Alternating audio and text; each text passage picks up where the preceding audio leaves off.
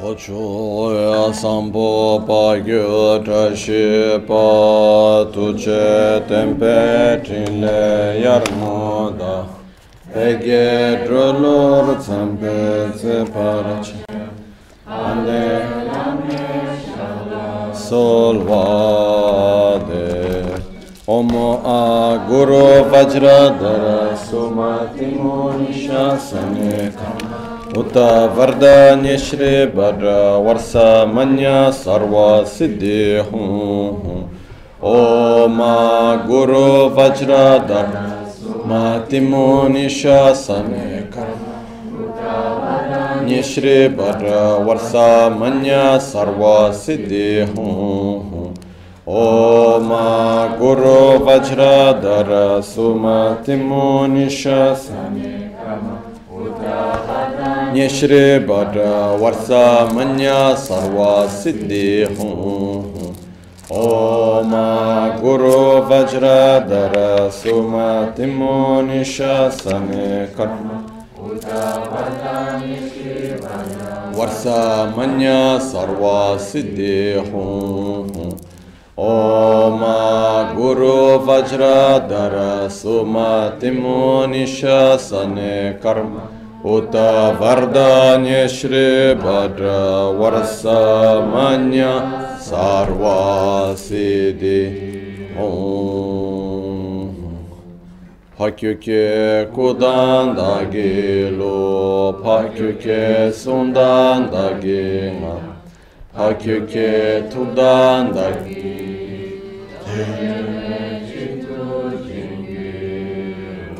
tudandagi Makyuke kodan dagi lo makyuke sundan dagi man. Makyuke kodan dagi.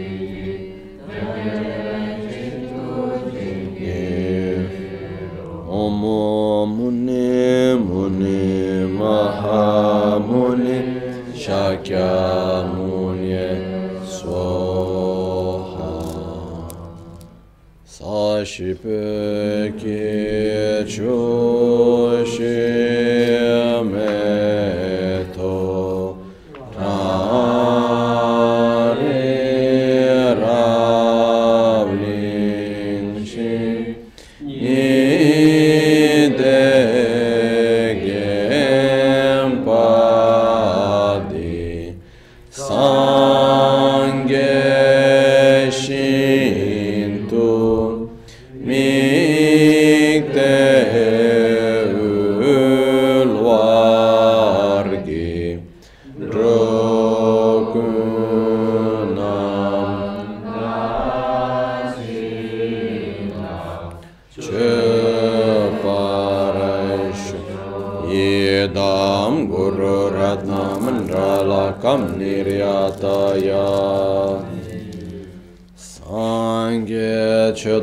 Sogi Chonam La Chancho Pardo Dani Kyapsu Chim Dagi Jinso Gibe Sonam Gim Rola Pinchira Sangye Druparash Sangye Chodan Sogi Chonam La Chancho Pardo Dani Kyapsu Chim Dagi Jinso Gibe Sonam Gim Drola Pinchira Sangye Druparash Sangye Chedan Sogi Chonam La Dani Kyapsu Chi Dagi Jinso Gibe Sonam Gi Drola Pinchira Sangye Druparashu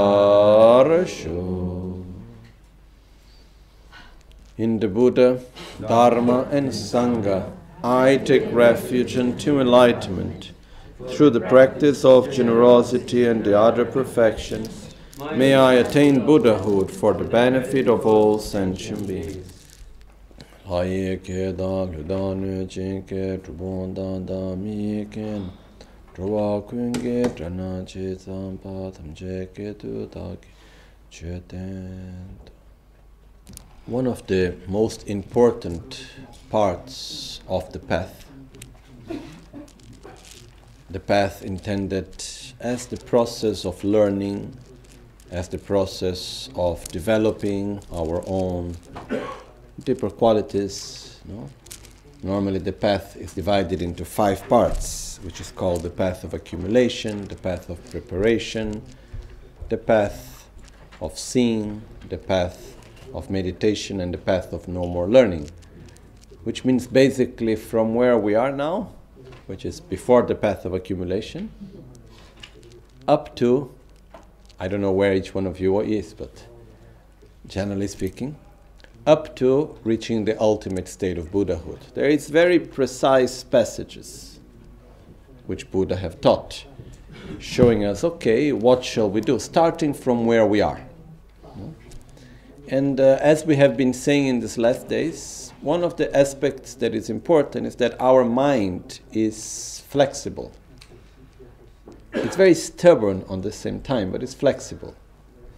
Which means what we teach, it follows. By repetition, it learns. No?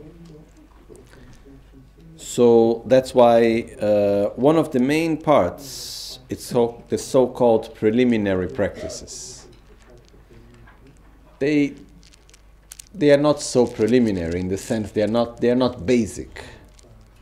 They are preliminary in the sense that there is nothing else that we can do if we do not have if we have not fulfilled these first practices.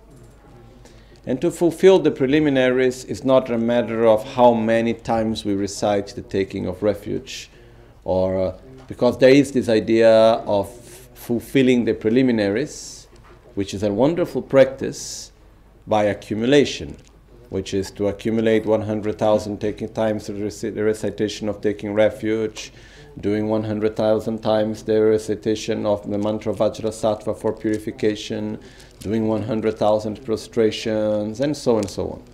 That's a wonderful practice, and very important also. But when we say actually to complete the preliminaries, it's not a matter of reciting certain mantras and prayers for a certain number of times, but it's a matter of developing certain levels of consciousness. This is what it is about. And basically, in order to be able to do some incredible techniques that exist taught by Buddha, when we go into the Vajrayana and we go through the three transformations, and then there is the generation stage, completion stage, all the practices such as Guhya Samaja, Yamantaka, Heruka, Vajrayogini, Tara. You know, they're amazing practices. They have like incredible potential of transformation. They are like very high technology. Truly speaking. You know? And uh, it's really learning how to use the body, how to use the energy, how to use the elements, how to use the mind, and everything in order to take us to enlightenment. But before we are able to use such high technology, we must learn how to read and write. We must have some bases that allow us to do that. Otherwise, we may get lost in between. Otherwise, we may get lost within symbolism. Otherwise, we may get lost through the metaphors, through the symbols. Otherwise, we may get lost thinking that some things which are metaphors are the actual meaning, and somehow we, are, we do not advance on our own path. Not because the method that we have is not valid, not because we do not have the blessings, but because we have not done one step after the other as it's supposed to be done. Okay?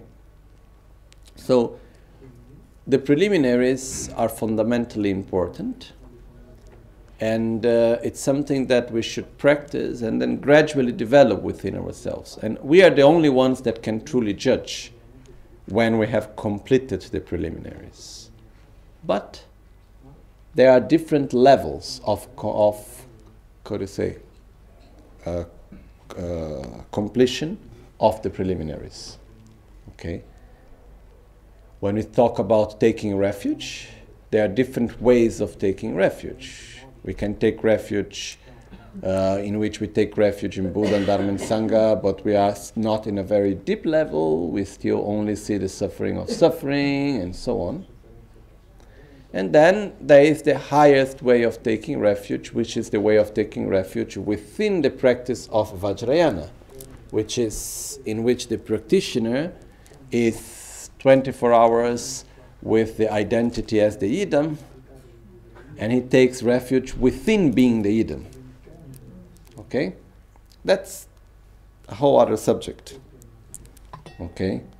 So, Panchen Losang Chökyi Gyaltsen in the Guru Puja, if we go to the new edition and uh, page number 13, in the instructions, Panchen Losang Chökyi Gyaltsen says to us, no?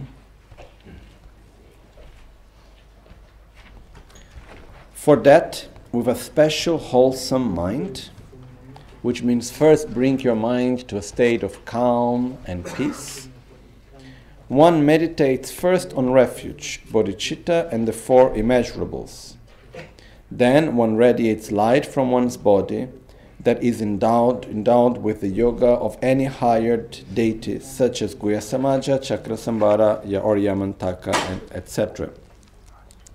Thus, all impurities of the environment and the beings are purified, and one visualizes the entire environment as the mandala palace and all beings as gods and goddesses, which means as Buddhas, everything exclusively in a limitlessly pure nature.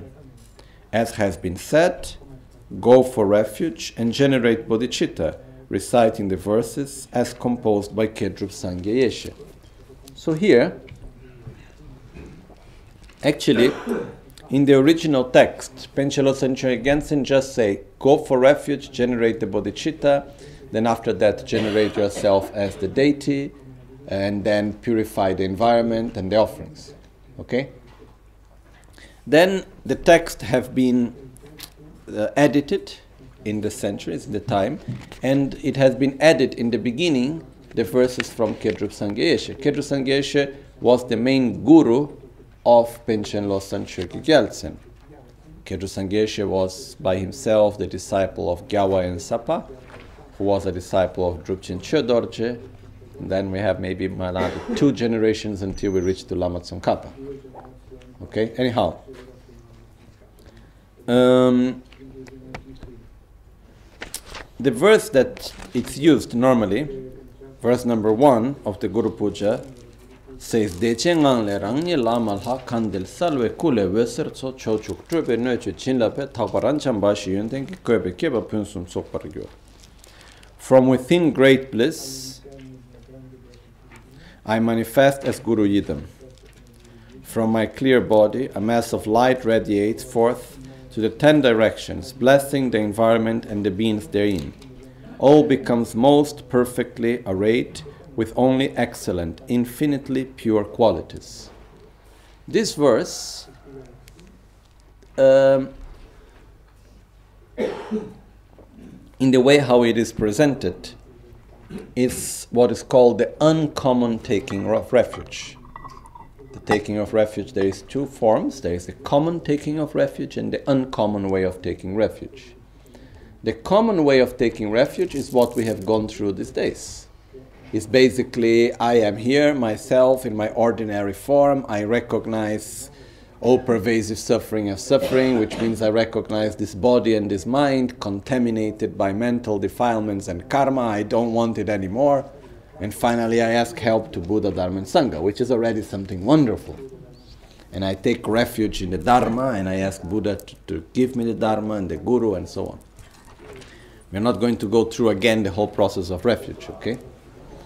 So, what happens with that is that this is so called the common way of taking refuge.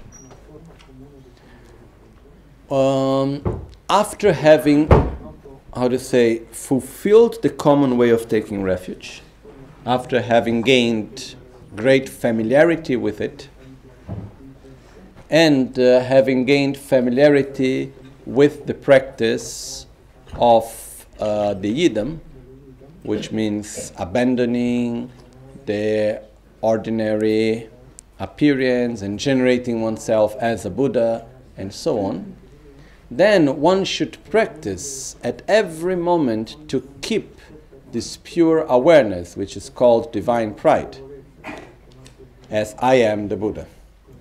Okay? Once a practitioner is able to do that, then the way of taking refuge changes. Because the one, the practitioner take refuge already as seeing himself or herself as the Buddha. Okay? This is called the uncommon way of taking refuge, which, being sincere, it's for the very highly prepared and experienced practitioners.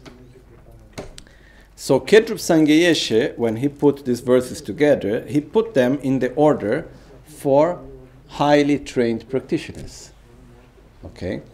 Later, the gurus that came later, not only Pabongka Rinpoche before that, I was reading here the commentary, which is from uh, Yongzin Yeshe Gyaltsen, which is much before Pabongka Rinpoche. They all say, if you are uh, if you are a highly qualified practitioner that already have had a direct experience of the common way of taking refuge, you have realized the common way of taking refuge, and you have a direct experience as generating the identity as so called divine pride as the deity and so on, then you follow this order. Otherwise, if you are still in the position of the common way of refuge, which is where most of us are, then you should first take refuge and after generate yourself as the deity. Okay? That's why normally in our tradition, this, the text is original. This is the original order of the text.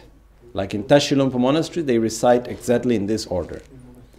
But then Pabongka Rinpoche, he starts clearly putting to recite, changing verse number one after verse number five.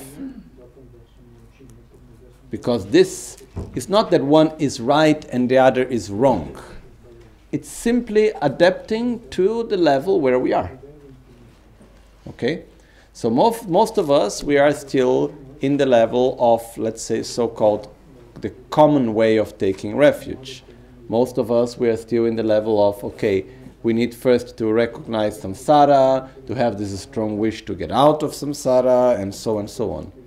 That's why we start from verse number two with Rabkar Gesen Chimbung from the state of an exalted, white, virtuous mind, I and all, uh, and all mother sentient beings vast as space, from this moment until our enlightenment, go for refuge to the Guru and the three jewels. Okay? So, um, even if we go through the commentaries, I have looked into two main commentaries of the Guru Puja. The uncommon way of taking refuge is also somehow quite secret. You cannot find the clear explanation in the commentaries is something that you will only learn clearly once you have a deeper experiences in the practices of uh, the generation and completion stage of tantra. It's something that it's for a higher level of practice which whoever is in that level should follow in this way otherwise we should follow in the common way. Okay? So uh, we start from verse number two after that, once we have taken refuge, yesterday we were explaining the importance of generating bodhicitta. And the verses that we say are Masimchen kungi tungi chir Danya lamal har gyurne simchen tamche lamal hai uh, simchen tamche lamal hai koban chola kobar cha masimchen tamche gi tundo dagi tsedini la nyurwa nyurwa döme sange lamal hai koban ngundu che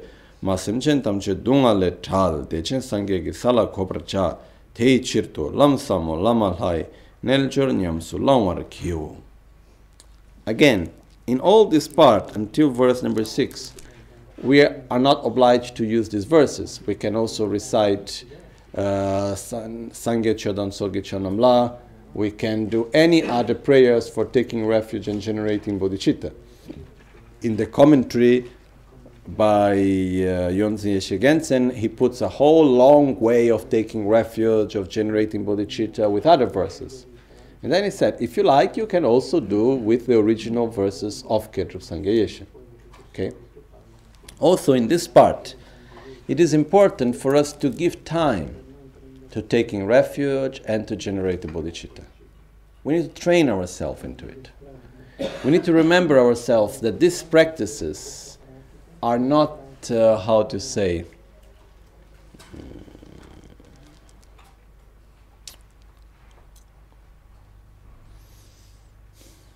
try to find a nice way to say.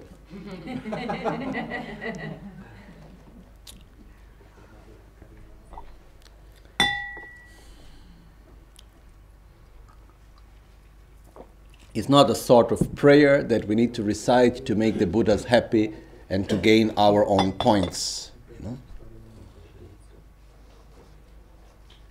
It's a technique to train our own mind. So the point is not to recite quickly. The point is not to recite thousands of times.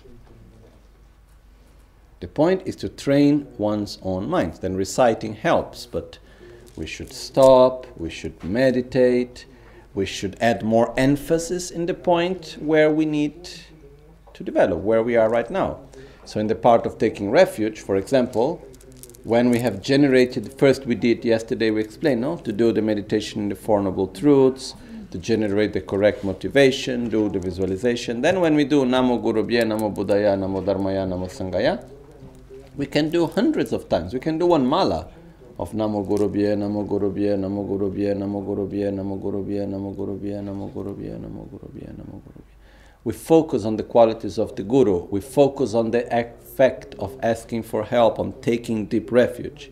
Namo Buddhaya, Namo Buddhaya, Namo Buddhaya, Namo Buddhaya, Namo Dharmaya, Namo Dharmaya, Namo Dharmaya, Namo Dharmaya, Namo Sanghaya, Namo Sanghaya. We can take our time. There is no hurry. Okay? The important thing is that by reciting, by doing the visualization of Guru Buddha in front of us and the lights of nectars from the five chakras, we shall generate this deep state of consciousness in which it's not conceptual. We feel from deep inside that we want to get out of samsara, that we ask for help to Buddha, Dharma, and Sangha, and the gurus that symbol that embodies it all and we feel this strong feeling that our request of refuge have been accepted, has been granted. And there is this deep feeling of, wow, you know, I've been taken care of. There is love. There is this certainty I can follow the path because there is someone guiding me correctly. But there is this deep feeling that we need to generate. When we do the part of generating the bodhicitta, here uh, we have a very special way of making the practice of generating the bodhicitta.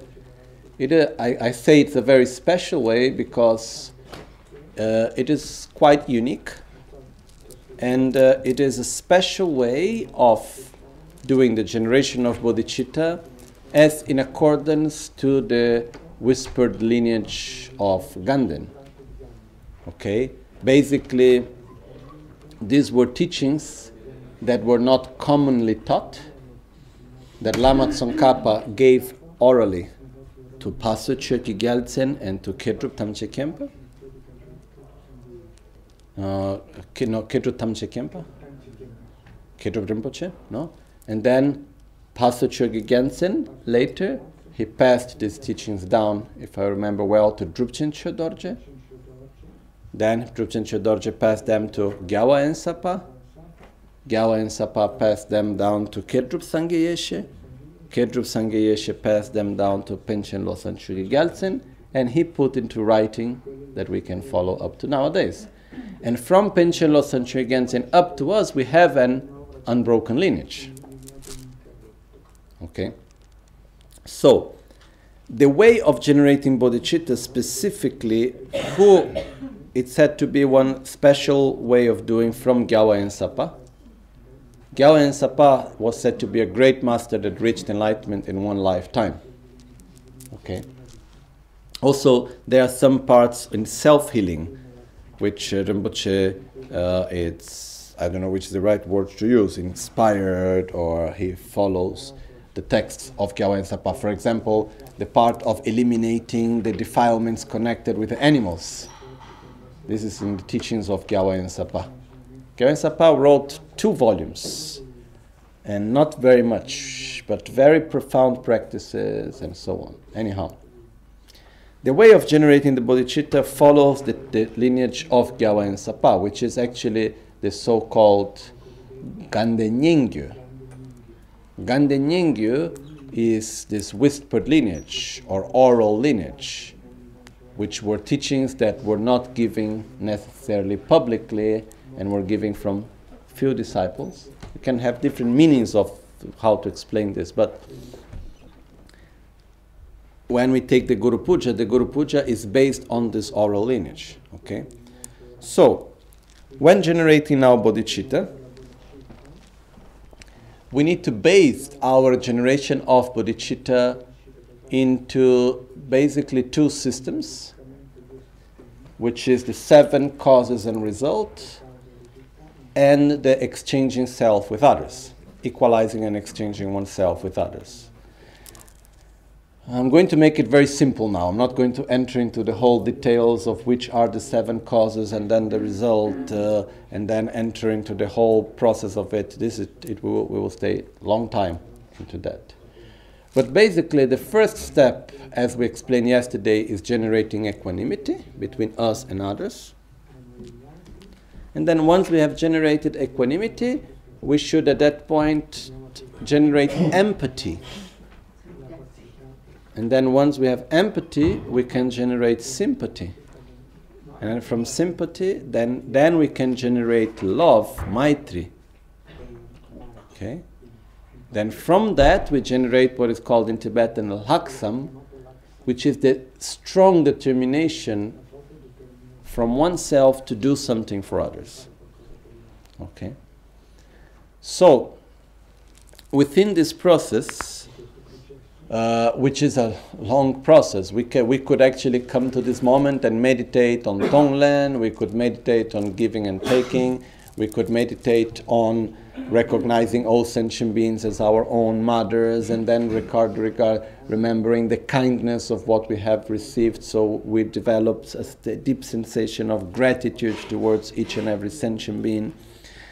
And then, after from that, we feel have we developed the feeling of wanting to repay back the kindness that we have received then from that we develop a certain sort of sympathy for the others and then we develop the wish for their happiness the wish for them to be free from suffering until the moment in which we develop the determination that I will do whatever is necessary to help every sentient being to be happy and be free from suffering. Remember that all sentient beings means each and every one. Okay? So actually, you know, Mahayana practice is very hardcore. Because uh,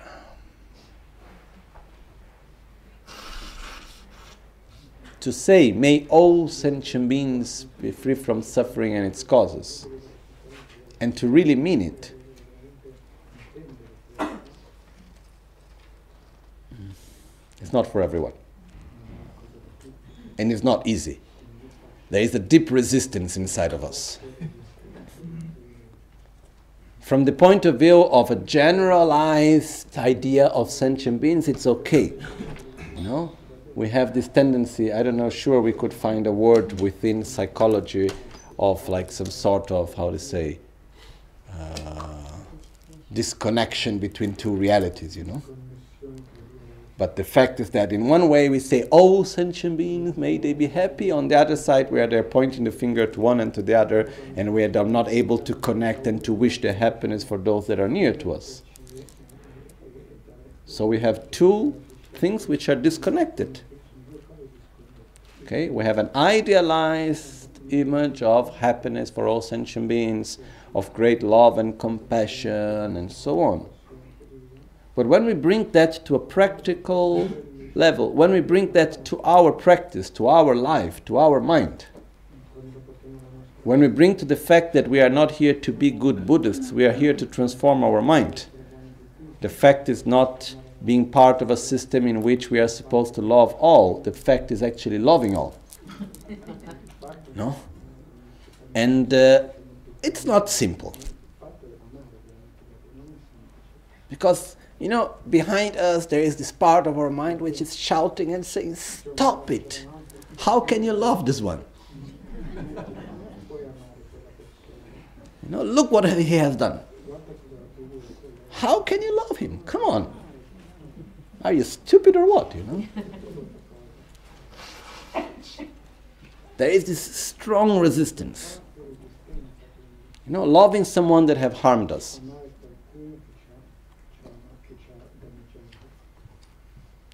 We have one very limiting, uh, how to say, not concept, but the way how we love others, it's very, very limited. Because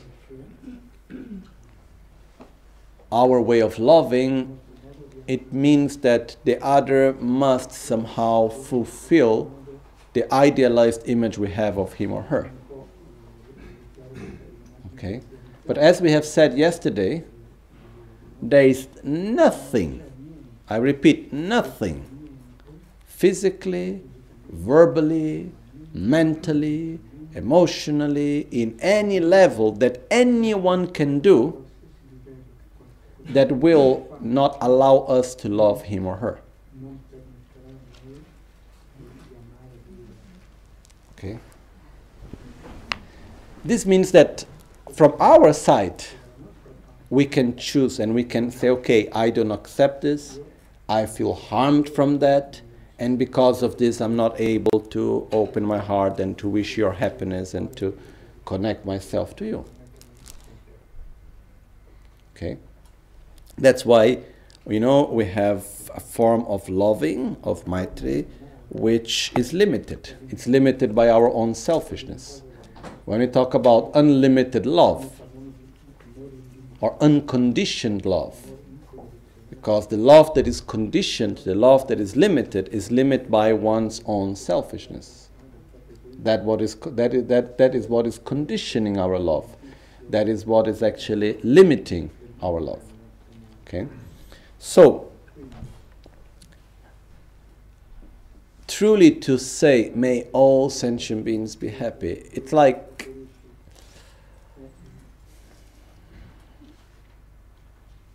it's somehow daring uh, our own selfishness. You know, but the fact is that our selfishness is quite threatening, and it has been there for such long time. And then he's looking to us and he say, oh, do you do you really dare to say this to me? You know, how can you really do it? And there we are still trying to say, but it's not obvious. It's not simple. Okay. So it's something that takes time, it's a process, it's an ongoing process. So there is something here on the system that we have which somehow helps a lot. Because one of the other points which goes together is I am not able to love all. We do not see ourselves as being able to truly open our heart and to be to desire the happiness of everyone. We feel that i will never be able to overcome that uh, trauma. I will never be able to overcome that uh, how to say bad feeling i have towards this person or that person. You know each one of us have our own things. Okay? So the system that we have here it's called bringing the result into the path. And that's the very special way of generating bodhicitta from the whispered lineage of Ganden. Okay? So I will explain first the visualization, then we understand what we do. But making it simple, we're in verse number four. Making it simple, what we do is basically okay, I am not able to love everyone. So first I become the Buddha, then as the Buddha, I love everyone. Okay? We read the verses. It says, Masimche kungi tungi chir, danyi lama har gyurne, simchen tamche lama lai kobanchola gobar cha. For the sake of all mother sentient beings, I transform myself into a Guru Yidam, and thus I should lead all sentient beings to Guru Yidam's supreme enlightenment. So, here what do we visualize? First, we have completed the visualization of refuge. So, we had Guru Buddha in the aspect of Buddha Shakyamuni. Okay, if we want to go a little bit deeper in the heart of Buddha Shakyamuni, there is Buddha Vajradhara. Okay? But anyhow, Guru Buddha in front of us, flights of nectar from the five colors to our five chakras, purifying our negativities, revitalizing our qualities, giving us this strong feeling of having been granted refuge, and so on. Then, after this, what we do is that first we visualize all sentient beings. Remember that when visualizing all sentient beings, we should not visualize them in a very generalized way. We should remember our friends, our family, the people that we have difficult with, everyone that we know. Then after them come all the rest. But we should first connect to the people that we know because that's where we start. Okay? Then once we have visualized this, we are going to take refuge in what is called the resultant refuge. Okay? The first refuge that we have taken is called the refuge of the cause which means I take refuge in the Buddha that shows me the path. I take refuge in the Dharma that is the path to follow. I take refuge in the Sangha that is the support during my path. And I take refuge in the Guru that is the embodiment of Buddha, Dharma, and Sangha. At this point, which is normally when we do Sangye Chodam Sogi Chonam life, the same thing, we take refuge which is called the resultant refuge, which is right now, I am not able to do much so I take refuge in my own potential of enlightenment. I take refuge in the Buddha that one day I will become. and I take refuge in my own potential of enlightenment. I take refuge in the pure state of mind of the Dharma that I will develop. I take refuge in the resultant state of my own mind, of my own path of my own practice. And by that, I take refuge in my daily practice.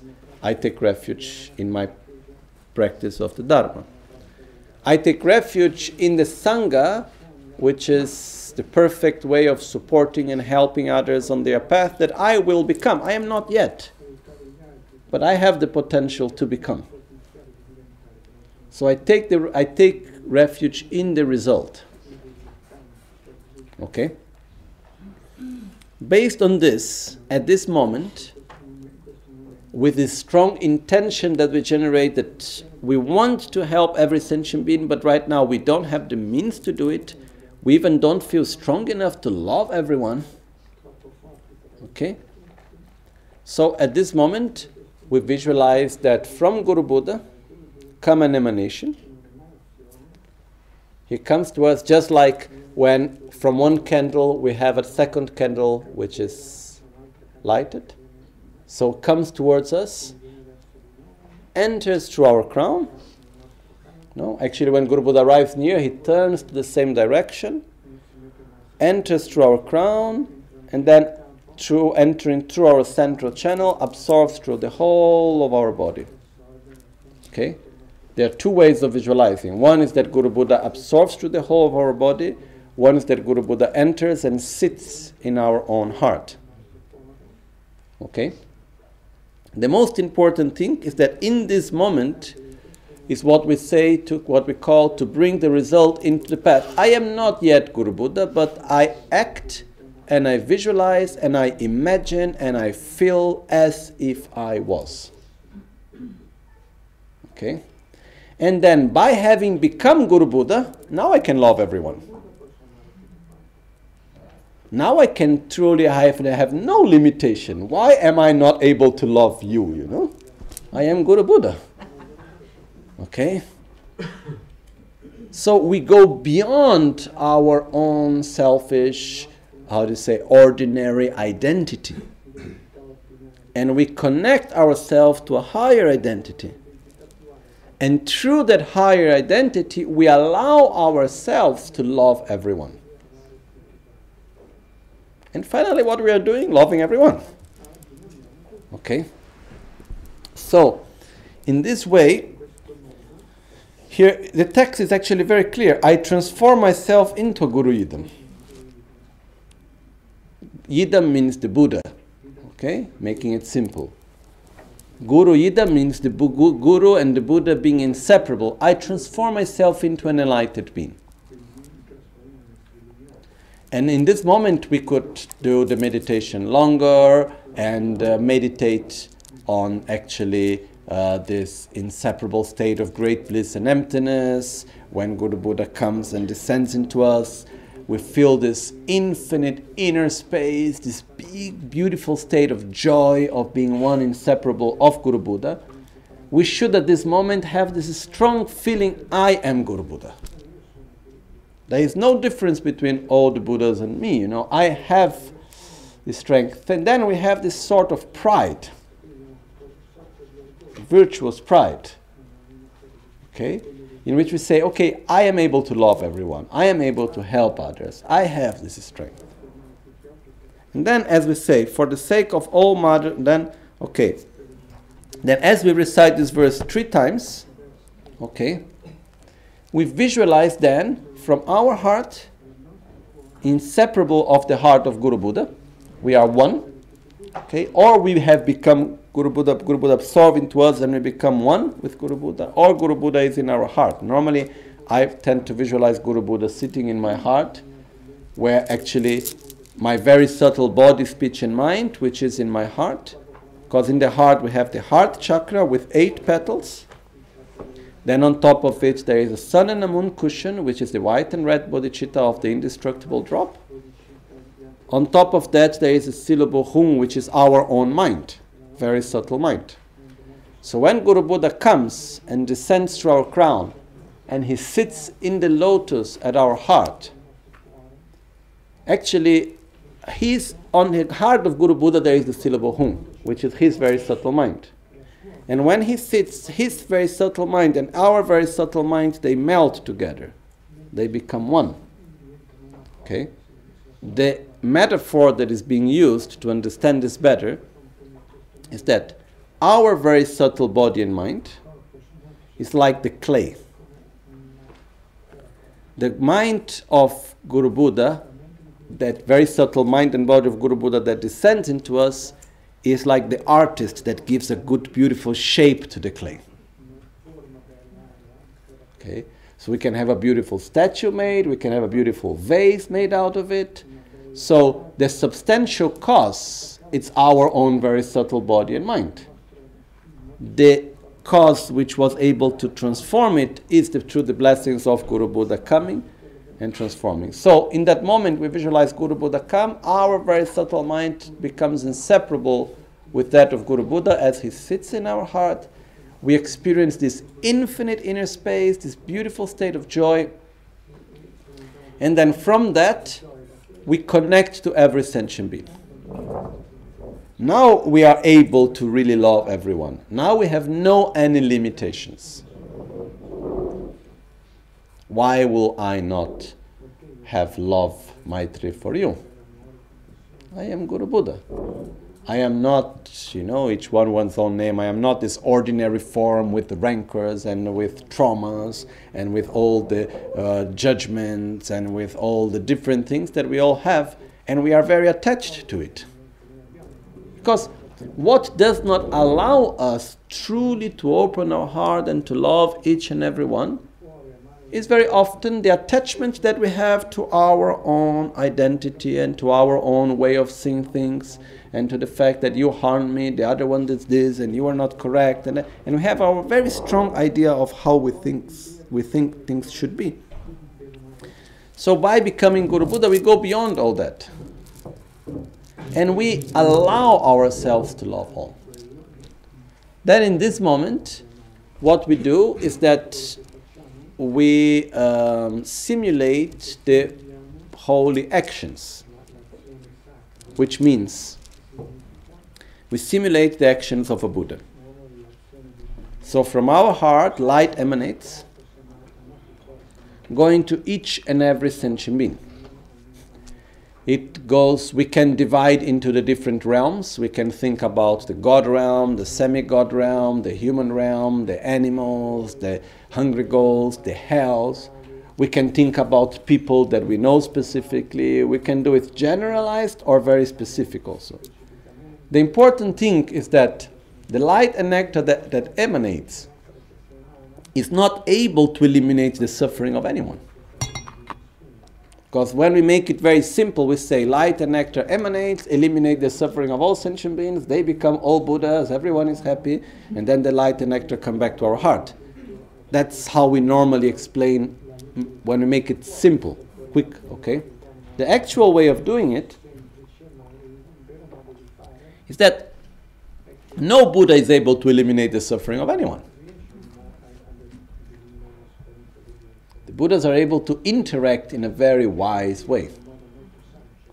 So, what we visualize is that as the light and nectar emanates from our heart, it manifests as what the other sentient beings need the most in that moment.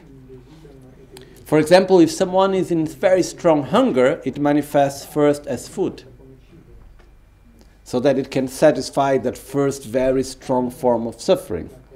Then gradually it manifests into maybe someone needs affection, maybe someone needs protection, maybe someone needs to feel more loved or whatever, until gradually the light manifests in the forms that guides everyone to recognize the suffering of change, recognize the all pervasive suffering, to develop to recognize one's own potential, so to develop the determination to get out of samsara. Then gradually the light and nectar brings bodhicitta, takes away the selfishness from the heart of each one. Then gradually it guides every sentient being to develop the correct view of reality until each and every sentient being become a Buddha. But this is not happening that the light is eliminating the suffering of them the light it's manifesting and adapting to the capacity and mentality and needs of each and every one and gradually interacting with them and guiding them until they reach the ultimate state of buddhahood. It's clear the difference. Because what can a buddha do to help someone else? Interact with that being in accordance to his or her capacity, mentality, and so on. Okay? So we visualize this. And uh, in this moment, actually, we fulfill what is called the four immeasurables or the four limitless meditations, which is limitless, limitless love, limitless compassion, limitless joy, and limitless equanimity. So, how we do that? By the visualization itself. In this moment, if we want, we could even recite Semchen, Tamchen, Dewadan, Dewe, Gyudan, Dempar, Gyurchik, and so on. So, but in the visualization, in the moment that we visualize many sentient beings and we make no difference between one and the other, we are practicing equanimity. In the moment that we wish each and every one of them to be happy, we are practicing limitless love. In the moment that we wish each and every one of them to be free from suffering, we are practicing limitless compassion. In the moment that they reach the state of bliss, and then the lights and emanations come back and reabsorb into us, and we rejoice of their well being, we are practicing the limitless quality of joy. Limitless joy. Okay? So this is because Panchen Losang Gyaltsen said in the beginning, no, practice the four immeasurables. Okay, so the four immeasurables are not like word by word cited into these verses, but as we do the visualizations, they are all inside here. Okay.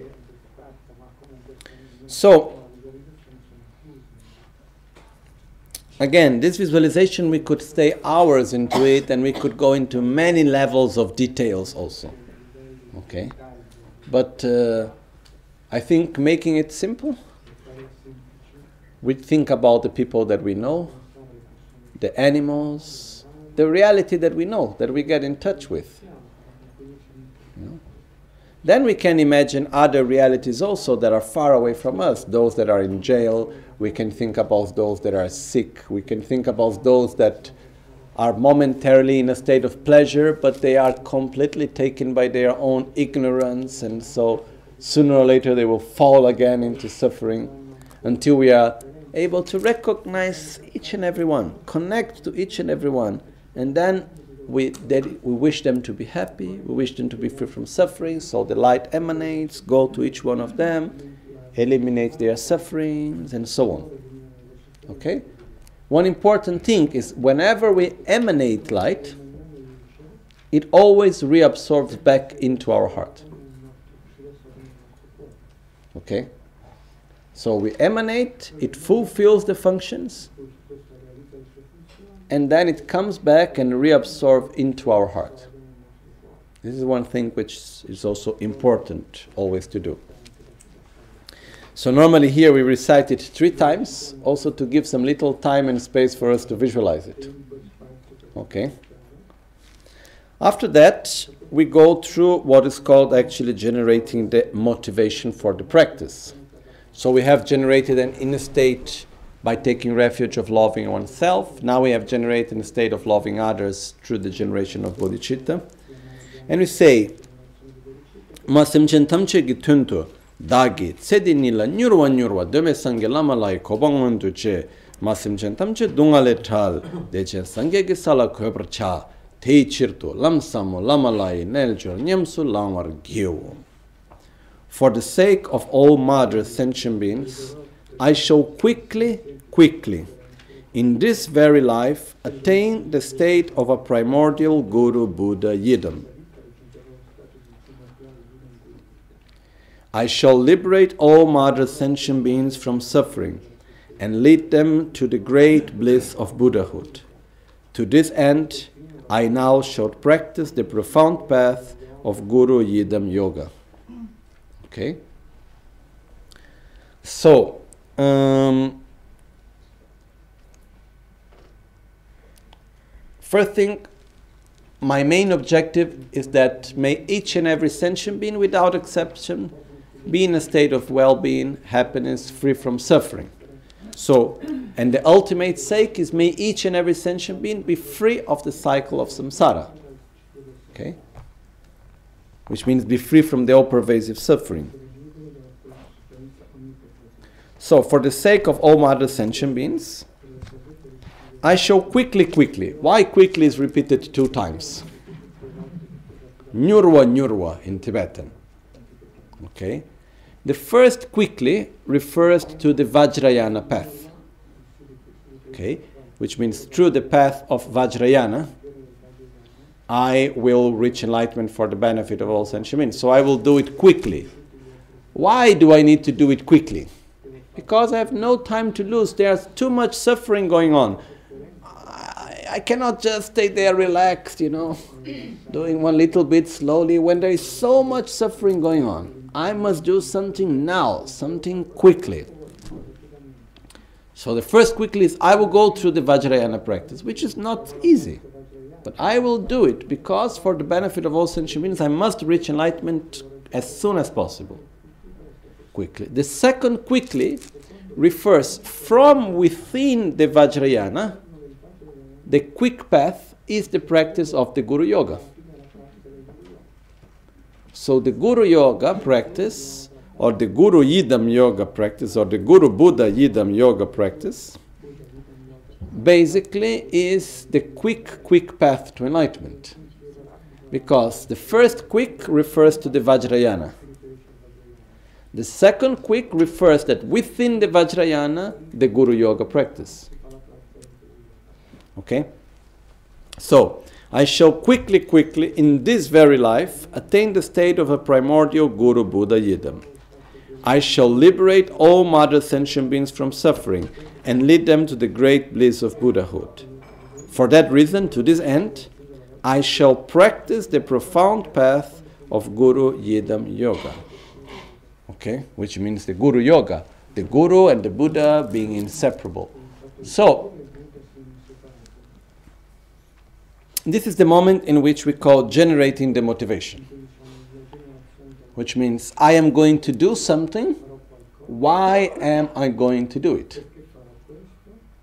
Because I want to liberate every sentient being from suffering without exception. And in order to do that, I must develop my qualities to their maximum potential. And I must do that quick and in order to do that, I will do the practice of the Guru Yoga. Okay? So here we have a clear motivation. We direct our mind, we direct our action. Up to now, we have not yet generated the motivation. We were generating refuge and bodhicitta, but this was not yet the motivation. The motivation is where we connect a specific intention with a specific action. Okay? So, for example, if we go for a pilgrimage, if we go to do anything which is virtuous, we go to help a friend, we do offerings, we do anything that is positive. One thing is just to do it, and it's nice to do, it's good, it's positive. But when we generate the correct motivation before, this makes that action much more powerful. So the reason why, not the only reason, but one of the reasons why we generate first refuge and bodhicitta is to have the basis to generate the motivation. Because without refuge, it's not possible to generate bodhicitta. Without bodhicitta, we cannot generate the intention to help every sentient being. So once we generate that strong feeling, then we generate because of that i want to do the practice now. Okay? Then with this intention then we start the actual sadhana. We start the actual practice. Okay? The last part which is part of this preliminaries actually is called generating oneself as the guru yidam. Okay? As the dative Someone may ask me, but I have just done that before by visualizing Guru Buddha absorbing into me, and I already became Buddha. Why I need to do it again? Basically, one of the reasons is that we do it again and again in order to train ourselves into eliminating what is so called the ordinary appearance and the grasping to ordinary appearance, and to generate what is called the divine pride which is to generate the pure identity of oneself, we need to repeat that process again and again and again and again. Okay? So, once we have reached here, then we go to verse number one. Um, which, start, which starts by saying Dechengangle rangnil hamala kander salve kule wesercho chokchur tröbe nöchu chinlape takpa ramchambashi yöndengi köbe kieba pynsum tsokpar. From within great bliss, I manifest as Guru Yidam. Okay, so the visualization that we do is that we have Guru Buddha in front of us. Okay, if it's just the simple way of Guru Buddha, simple visualization, or if we have the very complex visualization of the merit field. If we have a very complex visualization of the object of refuge, one Buddha absorb into the other until they all absorb into Buddha Shakyamuni, Buddha Shakyamuni absorb into Buddha Vajradhara at the heart. Okay? If we have just Buddha Shakyamuni, we have Buddha Shakyamuni in front of us that dissolve into light. Okay, also Guru Buddha as Vajrasat, Vajradhara dissolve into light. The way I like to visualize is I visualize it all dissolves into a golden light. And then this golden light comes towards us. and enters through our forehead. Okay? Now, uh, what I will explain now is my own way of doing the practice. It's not something that is precisely explained in this way. So, just to add, which is not something that is written in this way, but I like to visualize that when the light enters through the forehead, it actually, the forehead is the entrance of the central channel. So, this light, which is Guru Buddha, that has you know, dissolved into this beautiful light, comes, enters through the forehead, from the forehead, fills the whole central channel. And we feel great bliss. Then gradually, from the central channel, the light starts to expand. Okay? And uh, because then the sadhana here says, okay, in this moment, in the commentary, then you should dissolve everything into emptiness, and from within the state of emptiness, you generate yourself as Guru Buddha. So, how to do that dissolution? One of the ways is okay, one of the ways is here you can do the practice of any Yidam. If you are a practitioner of Vajrayogini or of Yamantaka or any other practice, this is the moment where you go, you do Om Subhava Shuddha, Sarva Dharma Subhava Shuddha, Om Shunyata Gyana Benda Subhava Atma Koha, Randa So Shingila Da Dedele Shimbe Chutam Chitene Tawa Imbe Chita Jala Sobeta Chinar, Dame Veran Shintomba Nitu Kyur. So basically, you visualize that everything dissolves into emptiness from within the state of emptiness, then you generate. And then in this moment, it's possible to make the whole meditation on the process of death, of the dissolution of the elements, and so on. We are not entering into that detail right now. But if we are, have familiarity with any practice specifically, this is the moment in which everything dissolves that we shall actually do the full dissolution of the elements. Because what this dissolution, what it means is not that the world doesn't exist. It means that we are simulating our own process of death. Okay? So, as we simulate our own process of death, this means that we go from a gross body to a subtle body to a very subtle body, and then from within that state of clear light, then again we generate ourselves in a pure form. Ilaria. Scusa se interrompo. Noi quindi partiamo dal verso 2, Sì. arriviamo fino al verso 7 e torniamo al verso No, no, verso fino al 5 e poi si torna al verso 1. Prima dell'Omahu. Sì, sì, dai. 6, prima del verso 6. Quindi finiamo il 5. Finiamo il 6, sì. Giusto, giusto. So, in this moment, according to our own sadhana, our own yidam, our own practice, we can do a specific practice here. Otherwise, what we do is that the general way of doing this visualization is we just visualize that Guru Buddha came through our forehead, fill up our central channel. Then this light expands from our central channel through the whole of our body, and from the whole of our body it expands through the whole universe. And everything dissolves into light. So there is nothing more than this infinite light where there is no me or you, there is no here or there, there is no this or that. There is just infinite light, which is empty of inherent existence, which means it doesn't exist in an by its own characteristics, it is interdependent. At the same time, it is experienced through a deep state of great bliss.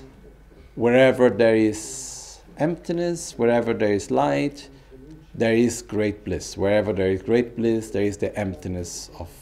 It's not a dark black emptiness, it's an emptiness filled up with light, golden light. Okay? And I am the union of great bliss and emptiness, of this infinite light, f- in- inseparable of great bliss. I am such union. So Guru Buddha came to our forehead, entered to our crown, it expands from our central channel to our body, from our body to the whole universe, and then there is nothing more that is infinite state of light. Okay? Again, it has these four characteristics. In Tibetan it's called Nawa Tongsang, Ngengo Ranshimeba, Yulchin Dewa Chimboyeshe Chokungagel, which means the appearance is as a total emptiness. The mode of apprehension is as being as lacking inherent existence. The observer is great bliss.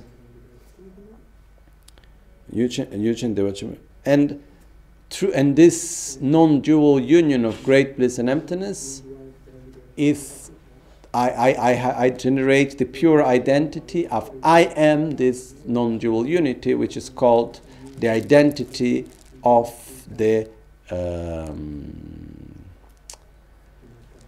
Dharmakaya. Okay? Anyhow, these are just technical names. What we do in this moment is there is mainly these four aspects. Nothing, the perception is just of infinite emptiness. The mode of apprehension, the way how it appears to us, is of lacking inherent existence. Now, here, what it means lacking inherent existence. Those that get the meaning, wonderful. Those that don't get the meaning, another time we will explain. no, simply because otherwise we cannot go forward now, right now. But make putting it into very, very few words, the meaning is that nothing exists independently of its own parts, nothing exists independently of causes and conditions. And even though we live in a reality that is um, subjective, it still appears to us as if it was objective. So, making it really, really maybe oversimplifying it, we would say that we understand that anything that, appears to us, even though it appears as being objective, it lacks such objectiveness because nothing exists independent of the observer. Nothing exists independent of its parts and the interaction with the rest. Okay? So, this lack of objective existence is basically what we perceive in this moment. So, it appears as an infinite light, but that infinite la- emptiness full of light, it exists by being interdependent, by not existing by its own characteristics, by its own self. Okay? That's why to meditate correctly on this, we must first have some good understanding about the correct view of reality before. Okay? Anyhow, that's also why normally we make the mantra Om Swabhava Shuddha Sarva Dharma Swabhava Shuddha to help us to meditate on emptiness in this moment also. Then, all of this is experienced within an inner state of great bliss, of great joy. Pabongka Rinpoche in the commentary of Tara Chintamani says, try to imagine the moment of your life of greatest joy and bliss. Also because this I it's not what Pabongka Rinpoche said, but um, when we experience any sensation of pleasure, is it conceptual? No. It's interesting to see that when we experience pleasure, all the concepts stop. While we are experiencing pleasure of drinking something nice, any pleasure, during the moment of pleasure, our conceptual mind of elaborations and so on somehow stop. Okay? So here, this is a non conceptual state which goes through this inner state of great joy, of great bliss. So Pabongka Rinpoche says, remember the greatest memory that you have of bliss. Connect yourself to that memory, not of the external object through which you experience bliss, the memory of the inner experience of bliss and then you bring back that memory. And within that state of bliss, you perceive this infinite emptiness, full of light, empty of inherent existence.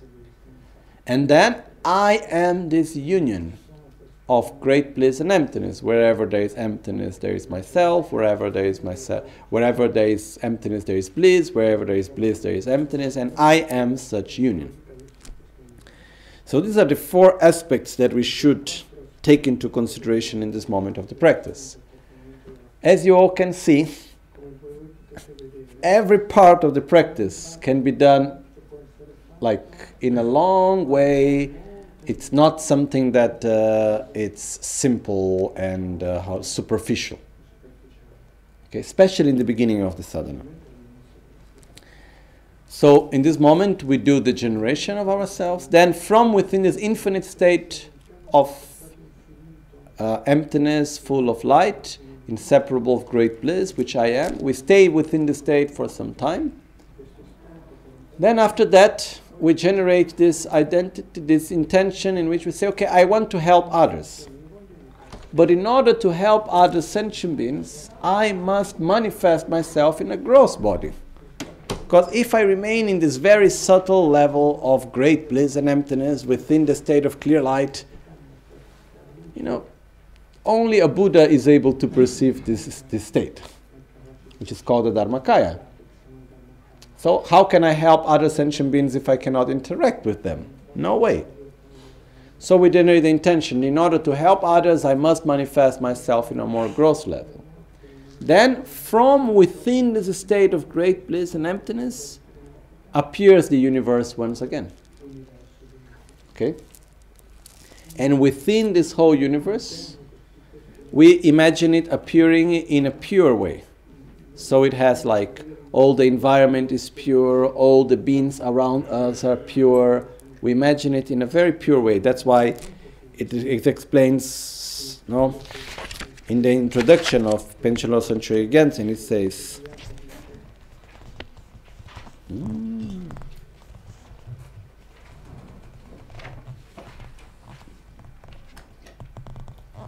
Yeah, all impurities on the environment and beings are purified, and one visualizes the entire environment as the mandala palace and all beings as God and goddesses, which means as Buddhas, basically, male and female Buddhas. So, in this moment, we visualize that the, how to say, actually, in this moment, we do not yet visualize all sentient beings being completely pure. We visualize the environment, a beautiful environment, but once again, we are able to perceive the universe, the existence because we go from a very subtle to a subtle level. Okay? And uh, if we go into more details, this is the moment in which we generate ourselves just as a beam of light.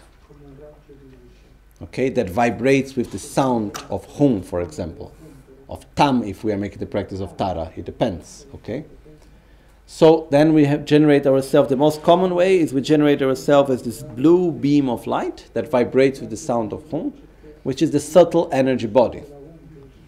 But even with the subtle energy body, we can help sentient beings, but not so much. Only those that are able to see a subtle body like this.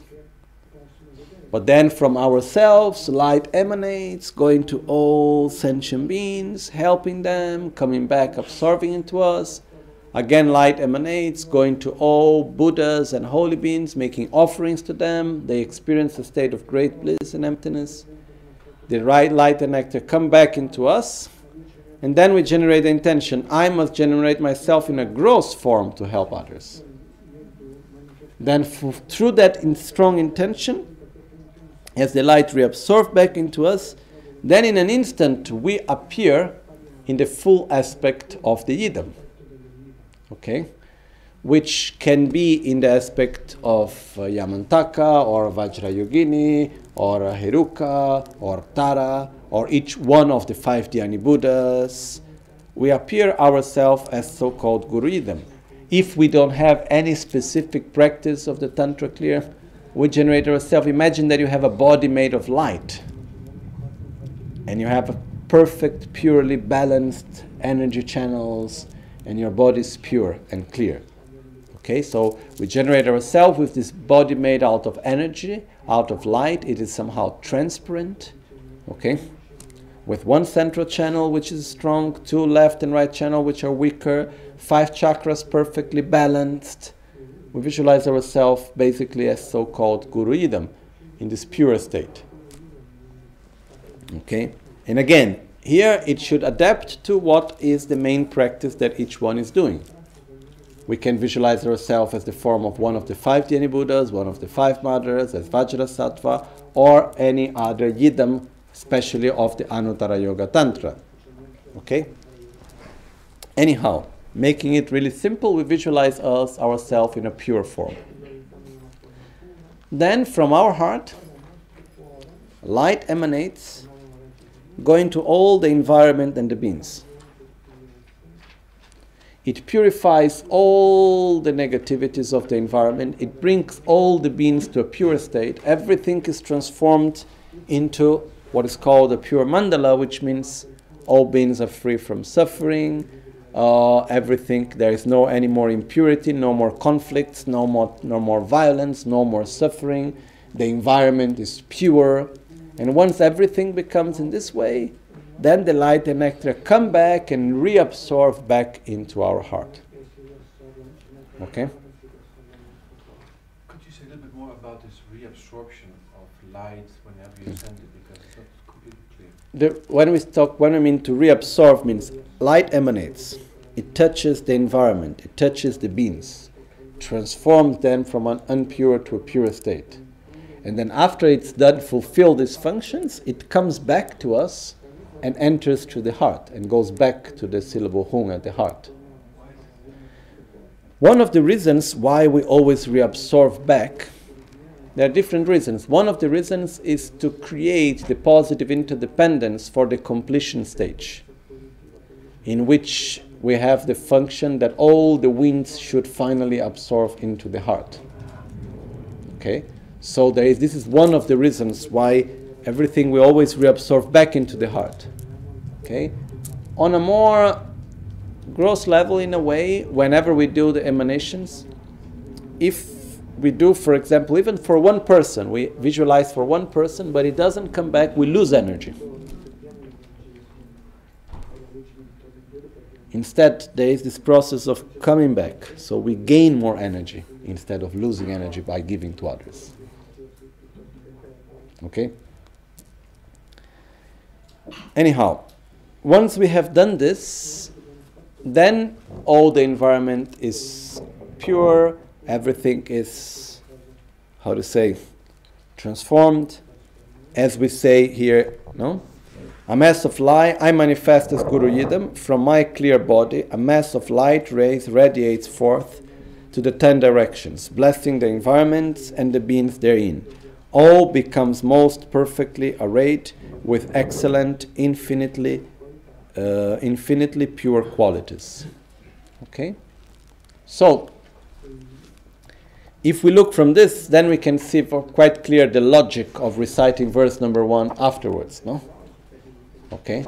Because if we do verse number one in the very beginning, means we already start the practice by having the identity of being the Guru Yidam, and uh, which requires another level of awareness. Okay? Then, once we have done this, then we enter into the next part, which is to bless and transform the offerings. Okay? Because mm, what we do in the Guru Puja uh, is that we create, we cultivate a pure relationship with Guru Buddha.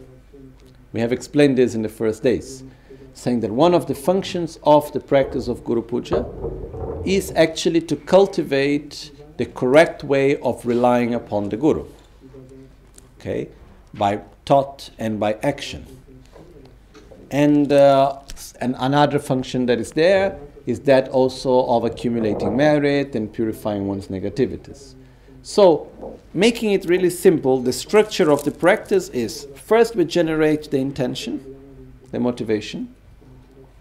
Then we prepare the place, we prepare the offerings. Then we invite the holy beings, Guru Buddha. Then we make praises, we make offerings, we request Guru Buddha, then we make our requests, such as to stay until the end of samsara, to give us teachings, and uh, we make our dedications and so on. We conclude the seven limbs, and then we request for blessings. One interesting thing is that the practices of Dharma somehow they follow our way of being. Okay? Because the Buddhas adapt to our capacity and mentality, not the other way around. Okay? So, in a very mundane way, I need a favor from you. What I do? I come and I make a threat to you? That's not the right way. So, what I do? First, I need to make a connection. So, first, I remember why I need to ask you something. I make clear what I need to ask you, why, and so and so on. Then I will invite you for lunch. But before that, I need to clean the house. I need to make my house look beautiful. And so I need to prepare my motivation of why I invite you. I need to make my heart clear and I need to make my house clean. So I will clean the house. Then I will go for shopping. I will buy the best quality food. Then I will dedicate my time to make the best food as I can. To prepare, and I will display the food beautifully. Then I go to pick you up. I go to receive you to come. I don't stay waiting when you come, you know. I just go, I go to pick you up. So I go to take my guest and I invite the guest to come. I bring the guest and then the guest arrives, sits comfortably. When the guest has come, I pay respect to the guest. I say, Thank you so much for coming. I'm so happy that you are here. You know, I I make praises in the sense that I give value to the guest and I say, Look, you are really important for me because you have this quality and that quality. You are so wonderful. I pay respect. After paying respect, I offer the lunch. Once I have offered the lunch and then my guests have enjoyed the lunch, then we make some nice, beautiful music presentation. And then, together with the music after lunch, maybe there is, you know, some nice incense around, and maybe some good dessert, and then maybe there can be a massage. We offer the best that we can offer for the pleasure and the best for our guest. When our guest is like really relaxed and satisfied and we have offered the best to the guest, then we first we make general requests. you know, oh, you know, you are so important for me, so always take care of me, always be by my side, please help me, please teach me. We make general requests. And this is not only for me, it's for everyone else. We dedicate it. Once we have done that, then we make specific requests which is where we request for blessings and we say, you know, I need to learn this. I need to get help with that. So we connect. And when, once we have made our specific request and our request was granted, then we invite our guest to go back to his home. Okay? And we rejoice that the guests have come after that. We feel so good that our guests have come, they have granted what we wanted, we must make a good use of it. That's that's very mundane way. Okay? So what we do in the practice is that the practice is adapted to our way of thinking and our mentality and our reality. Okay? Because, you know, I will say something now that someone may say that it could be like, uh, how do you say in English? heretico, uh, heretic almost. Okay? When you take an image of Buddha, okay, any image of Buddha, here we have, okay, this is Nagarjuna, you can take here Kurukuli, or you can take the image of Buddha Shakyamuni, any image of Buddha. It represents two things. Okay, many things, but in one way, it represents everything that is holy. It represents the state of enlightenment. It represents love and compassion and wisdom and great bliss. And it represents so many beautiful qualities and everything else. Everything that is pure. Okay? On the other side, it somehow also represents our own ignorance. Because why do we need that manifestation with that form? Because we cannot connect to the Buddha directly to the Dharmakaya, the pure essence of the Buddha. We must go through an external form. If we didn't have our own ignorance, Buddhas didn't need to manifest in such way.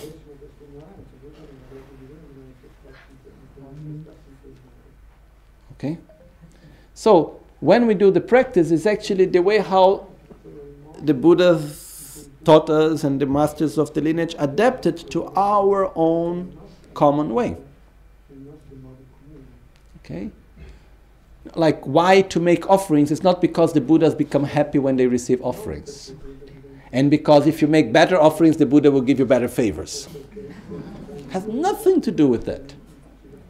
But it's our own common way of being that we give by giving with value. After we'll go through the meaning of, of making offerings, but it's adapting to our own way of being, to our own reality. Okay? So here, what we will do in the practice basically is that who is our guest? Our guest is Guru Buddha. Our guest is, we have mainly our own Guru, inseparable of all the Buddhas, and then he come together with all his entourage. So you have together all the other Buddhas and Bodhisattvas and Dakas and Dakinis, all the holy beings coming together. If it's too much for us, we can just visualize our main guest.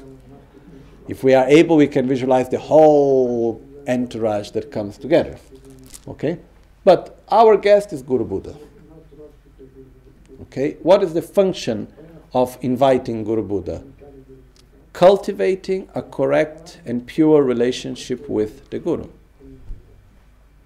This is one of the functions. Okay?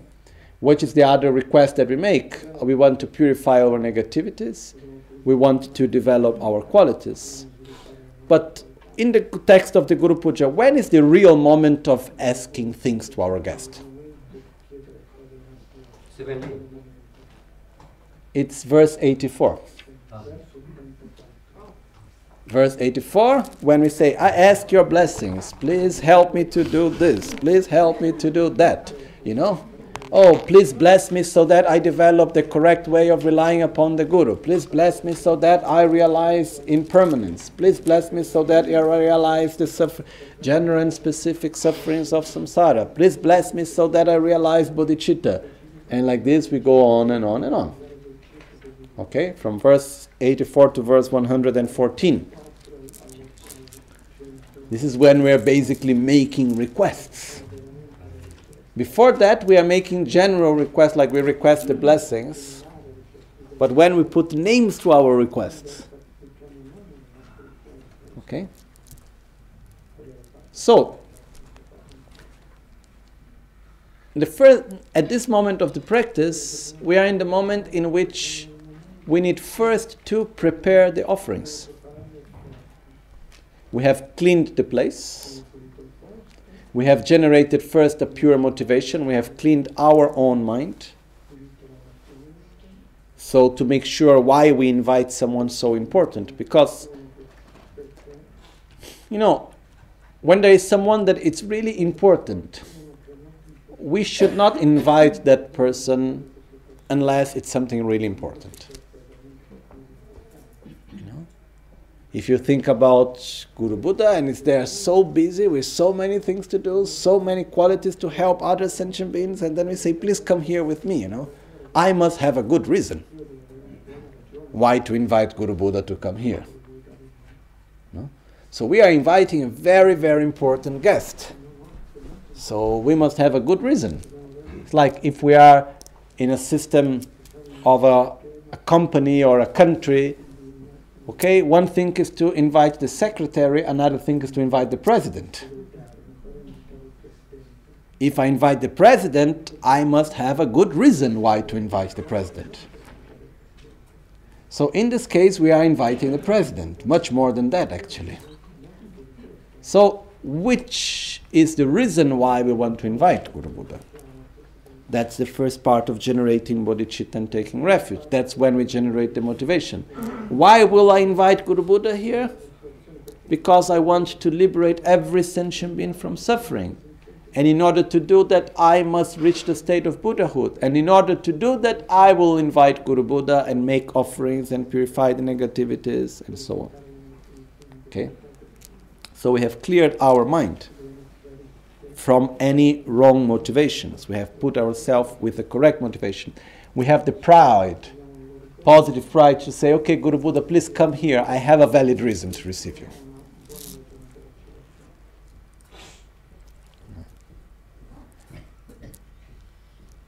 because I had experiences of going to talk with people that were very busy and important, people that I have great respect.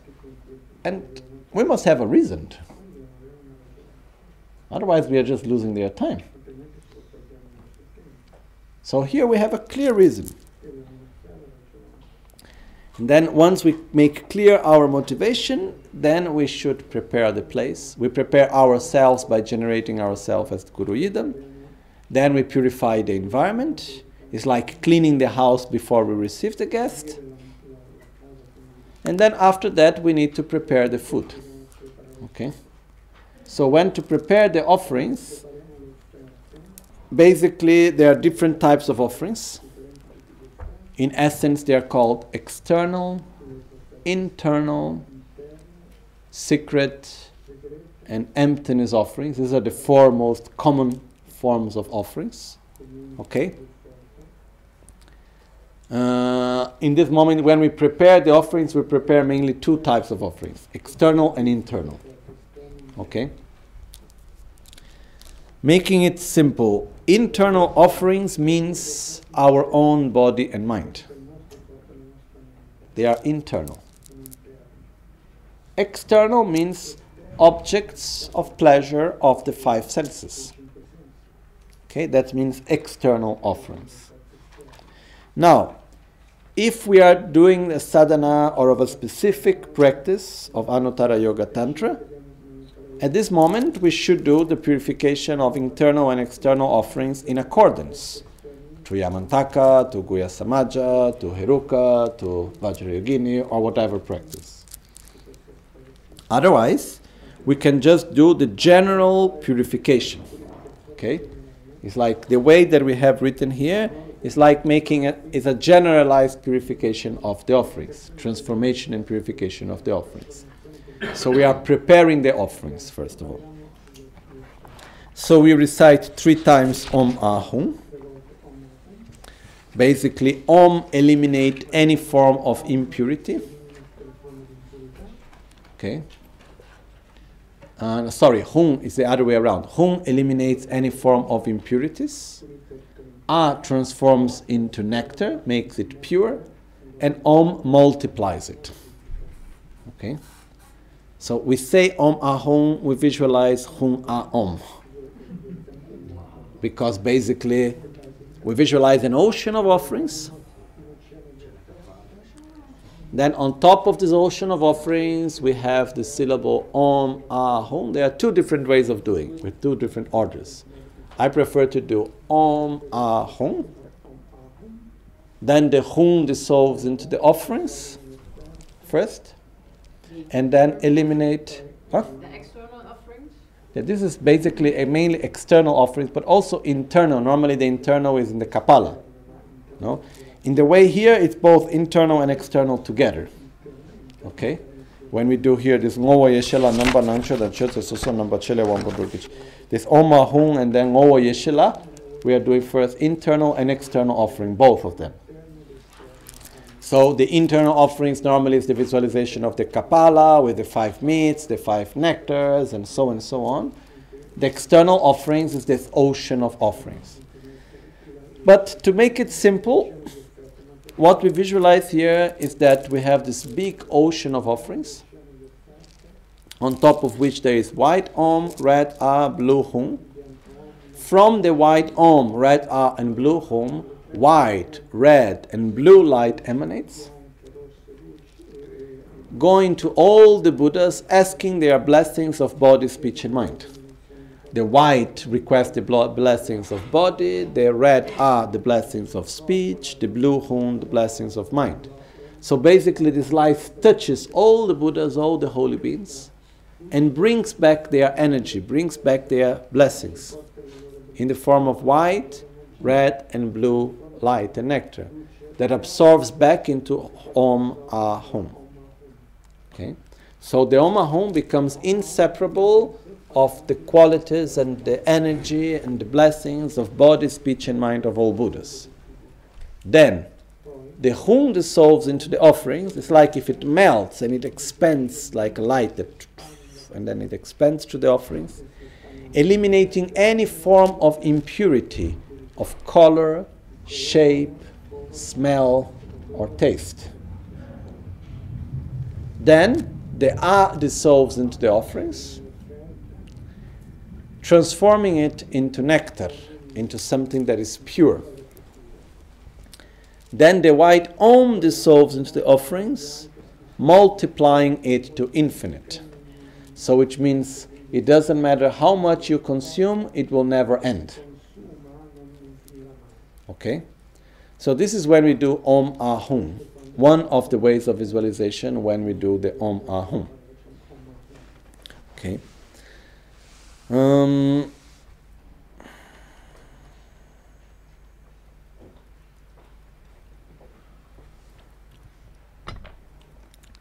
just thinking.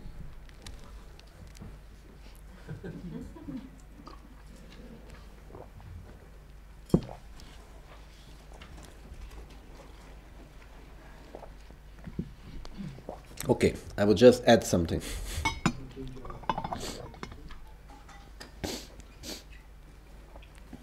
In the Vajrayana practice, it is made with a lot of symbolism. Okay? And in Tibetan it's called petun. It's pe means example, tun means meaning. Okay, so you have a symbolism, a symbol that represents something. We always need to have attention and to understand the meaning and not to take the example as the meaning. Okay? So, when having the inner offerings, what we visualize is the example or is the meaning? Is the example, is the symbol. Okay? If we take the visualization of the purification of the inner offerings, is quite frightening actually. Okay? Basically, the visualization of inner offerings, it is like three heads, human heads, one that was just cutted, that is red, one that has already started to decompose, which is dark blue, the other one that is already dry, that is white. Okay? These three heads hold a big skull cup, basically half of a head turned upside down. Okay? Which is red in the outside, white in the inside. Uh, no, sorry, white in the outside, red in the inside. Chikarla nang marwa. White in the outside, red in the inside. Then inside of this, there is five meats and five nectars. So you have human flesh, there is elephant meat, there is horse meat, there is cow meat, and there is dog meat. Then you have the so called five nectars, in which you have urine, feces, blood, semen, and bone marrow. Okay? Then basically the wind blows, under the fire grows, it makes the whole thing to boil, and then it becomes like a sort of a supreme soup, colored, that has the color of uh, it said it has the color of mercury. Okay? Of mercury color, and this becomes the supreme soup, on top of which there is Om Ahum. The Hum dissolves, eliminates all sort of impurities. The Ah dissolves, transform into nectar. The Om dissolves, multiplies to infinite. Okay? Making it simple. It's a bit strange when we look to it really like You know, when we are inside the system of a sadhana and we recite so many times, everything looks normal. But if we take out of the context and we look at it, what is meaning of that? No. Then after we take the, this this is representing it. You can see this is like the kapala. Then after we take it, then we make the offering from it. You know. It actually has a very deep meaning, very powerful meaning. So I like just to share a little bit about the meaning of the symbology. Okay? So when we talk about inner offering, we are offering things that are inner, not outer. Okay? Inner phenomena are phenomena that are within our body and our mind. For example, our hair and our nails are external phenomena, are not internal phenomena. Why? Because when you cut, you cannot feel pain and so on.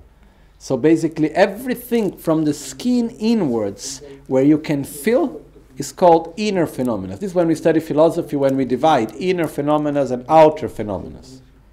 Okay? So everything which is regarding to our own sensations, our own thoughts, our own emotions, our own mind, and our own body, excluding the hair and the nails, it's an inner phenomenon. So when we talk about inner offering, what we are offering is inner phenomena. Okay? Which in the symbol in the symbol it's represented by the five myths and the five nectars. Okay? which basically represents the five aggregates and the five elements. The five aggregates means body and mind. We have the aggregate of form, which is the body. Then there is sensation, discrimination, compositional factors, consciousness, which is basically our own mind. And then we have the five elements which composes the body and gives the basis of support for the mind in which you have, okay, as we all know, there we have wind, fire, earth, water, and space. Okay? So, in the symbol, what happens? All of this are inside one skull cup. Okay? Which is holded by three heads. That wind blows make under the fire go because actually under there is a wind mandala, on top there is a fire mandala, then on top of this, this is the Kapala. So basically, the fire blows, the wind grows, it makes the heat go up, and then it melts all these impure symbols because they are impure symbols. The flashes and the symbols are impure symbols, and it becomes something pure, which is transforming into state of great bliss, and then this pure nectar is then offered. Okay. If we look now adapt this external symbol to our internal body. Okay? Basically, we have the wind blows, means all the, our, uh, the winds absorb into our central channel. Okay? The fire grows, means by absorption of the winds, the tummo fire at the navel our fire element grows, the heat of the body grows, kundalini, the tummo fire grows. As the heat goes up, it goes to the crown. That's why it's the kapala. Okay? And as it goes to the crown, it melts the white bodhicitta, which descends through the whole body, purifying the body and the mind and bringing us into a state of great bliss. And this great bliss actually enters each and every part of the body, each and every energy channel, and through that we can experience a deep state of great bliss. And through this great bliss, we realize the ultimate nature of reality emptiness. Okay? So basically, we are transforming our body and mind in order to be able to offer it. Okay? So these external symbols are actually symbolizing an inner process of transformation. Okay? Then there is other meanings of the five nectars and the five meats that we don't need to go into it right now because it will be too much detail and too long and so on. But uh, making it simple is the fact that in the past, in India, before Tibet, the Mahasiddhas, the great yogis, when they would test one disciple before teaching them the Vajrayana, any practitioner to be able to really practice well the Vajrayana must have three main qualities. Must have realized renunciation, must have bodhicitta, and must have realized a correct view of reality. Okay, that's the real solid basis to practice Vajrayana correctly. Okay? So, what means correct view of reality? Nothing exists out of its own characteristics. Everything exists based on the imputation of the name. Okay? So, to explain this part, I just tell one small story. one time in India, in Tibet, in the monastery of Gyuto, I think it was Gyuto, I always confuse Gyuto and Gyume. Anyhow, in one of these two tantric colleges, there was a moment in which there were some monks that they start going against the rules. They were drinking a lot of alcohol. They uh, were having a lifestyle that was not coherent with the rules of the monastery and their own monastic rules. And they were saying that they were doing that because they could transform it into nectar. Okay? So at that point, one day, the abbot, that was a realized being, he organized that in the morning puja, instead of putting the tea, he made a sort of soup with all the rest of all the human feces and urine. They cooked it. This, is, this really happened. Huh? They cooked all of that, and then they poured on the teacup of everyone there. So everyone was there, you know, instead of tea, they had this soup. And then they said, We have many monks here which are saying that they can transform alcohol into nectar and so and so on. And so they don't break their vows because they transform everything into nectar. I am not the one to judge. If you can drink this soup without any difficulty, you are allowed to continue. If not, you are expelled of the monastery. And in this moment, he himself, that he didn't have that type of behavior, he took the soup and he drank everything at once. Without making any strange face or anything like that, you know. He drank all, okay. Some of them tried to drink and they start to vomit and they couldn't deal with it, you know. Then, okay, then you are expelled from the monastery, no? So what happened is that before, in the time in India, the Mahasiddhas, one of the ways is that for most of us, for example, feces is something that is intrinsically disgusting. It's not inherently, it's not interdependently based on the imputation of the name. Okay?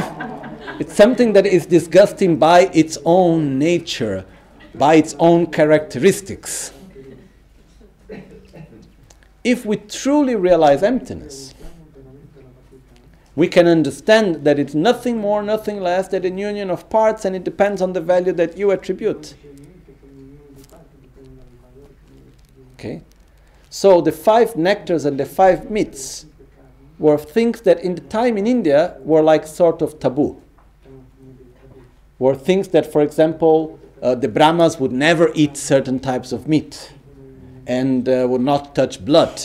And uh, like this we go on. So basically, it was one of the ways of seeing if the practitioner really went beyond ordinary appearance. If he had this ability truly. Okay?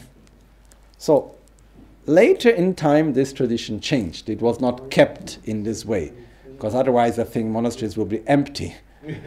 but what happened is that this is originally there is this root behind also. Okay? But the meaning as we do the inner offering is that we imagine that our body and mind get purified because okay we visualize outside and sometimes we can put all our energy visualizing the kapala with the three heads the three heads basically means the realization of emptiness the correct view of reality okay so we can visualize the three heads and we put effort to put a lot of energy into seeing the minimal details the symbol but which is wonderful. But we need to feel the winds going in, the fire growing, feel the bliss coming from the crown to the whole of the body. And within that state of bliss, we should realize the lack of inherent existence. And that's how we purify the body and the mind that we can offer later. Okay? So, even only this part is a complete practice by itself. Again, to do this part really, really well, we need years and years of practice and understanding and experience and so on and so on. But to make a simple explanation, when we make inner offering, we are purifying our body and our mind. For those that know the practice of self healing, is Eyam Ram Lambam. E creating the basis of space element, which is the basis that allows all other elements to interact. Yam, the wind goes. Ram, the fire grows. Lam, the heat goes up. Bam, the water uh, evaporates, goes to the crown, transforms into nectar, and then descends to the whole body. Okay? So, when we do this practice, if we can actually do this visualization, that we visualize that the winds go to the central channel, the fire grows, it melts the bodhicitta, the crown, and the body is filled up with nectar, and within that state of bliss, we realize the ultimate nature of reality, and by that, our body and mind is purified. That's one of the ways of making the inner purification. Okay? Another very simple way is we just do Om ah, Ahum and we imagine that our body and mind are purified. Okay? This is the most simple way. But when we're doing the practice here, Om ah, Ahum three times, basically we are visualizing and imagining that our body and mind gets transformed and purified. That we generate this deep state of bliss. And then we visualize these big clouds of offering, which is the outer offerings outer offerings are the objects of pleasure of the senses. So we have food, music, and all sorts of things for the senses. And as the text says, and actually this text originally it's not something to recite, it's actually instructions in the original text of Panchen Chökyi Gyaltsen. Then later, the instructions were transformed into recitation. So it says, Ngowa yeshe la namba nangcho dan chetse soso namba. Chele wambu drugi choyo to detongi yeshe kebra chen kebe sadan pana nange kyun tamchi yonsu kyabe. China sangwe Churin tamze chengze samgimi kyabe kanwar gyurwar samlas. Ngoshini tsiksu chebe gone jonas. Joba dewe joba dewe yi mayanwar didar dunshins tun gomla nyamsu langwar chao. Okay. Nang cho dan cho zen nam lame gi choka kanya rungwa tar chingi laban dor dunas. Okay. So as the text says, bless the inner offerings and, out, and the offering substances, which is the outer offerings, according to whatever suitable Anuttara Yoga Tantra ritual, or in short, Omahum, Omahum, Omahum. That's a short way of doing it. When you do Omahum, you bless the body and mind, and you bless the external offerings. So basically, Chelosa Gyaltsen said, in short, you recite Omahum.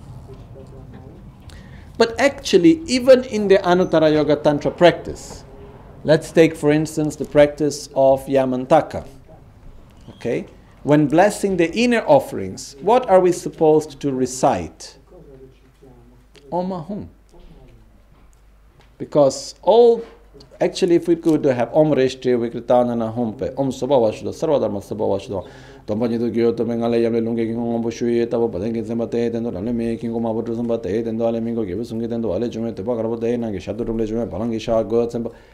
what we do is we have the first mantra which dispels away interferences, the second dissolves the offerings into emptiness, and then is the whole description of the visualization. And then what we are supposed to recite, Om Ahum, Om Ahum, Om Ahum. That's what we are really to, supposed to recite. The rest is just visualization that have been transformed into recitation in order to help us. So here we do the Om Ahum, and as we do the Om Ahum, what are we supposed to imagine? And he, this is the next verse, which again, originally these were just descriptions of what we are supposed to imagine, are instructions, which nowadays have become recitation. Is it necessary to do it uh, very, very quick? No.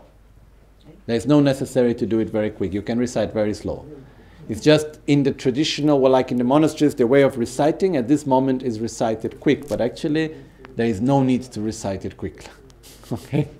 You can do over, you can do Ngowo Yeshe La Nangba Nangje Dan Cheze Soso Nambra Chele.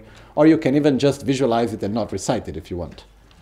Just to say the main point here is you do the Om Ahum, and then as it says, pure clouds of outer, inner, and secret offerings and substances covering the whole ground pervade the whole space, earth and sky spreading out beyond the range of thought. Which means it's like when we are in the airplane and you see this ocean of clouds. No? That it goes through the um, horizon. Similar to that, you have this, when it goes here, it goes beyond the range of thought. It means it goes beyond the horizon. So you see this beautiful ocean of offerings which is outer, inner, and secret offerings. Basically, inner offerings are body and mind. Outer offerings are the objects of the senses. Secret offering is the inner state of great bliss that realizes emptiness. Okay? So, normally the outer offerings are symbolized by flowers and music and uh, food and water and so on. The inner offerings are mostly symbolized by this skull cup filled up with nectar, and the secret offerings are symbolized mainly by um, symbols that brings to the state of great bliss, which basically normally the secret offerings are symbolized by the sexual union, which is not what we offer. Basically, this is just a way, as we said before, the whole practice is adapting to our reality. And from all the sorts of mundane pleasures, the sexual pleasure is said to be the greatest, the strongest, that brings to the strongest in state of bliss, which is still incredibly far away from what we call great bliss and emptiness. Okay? But that's what in our mundane, common way, it's the nearest that we can imagine. Okay? So it's symbolized in this way. So, um, and substances covering the whole ground beyond, uh, spreading out beyond the range of thought.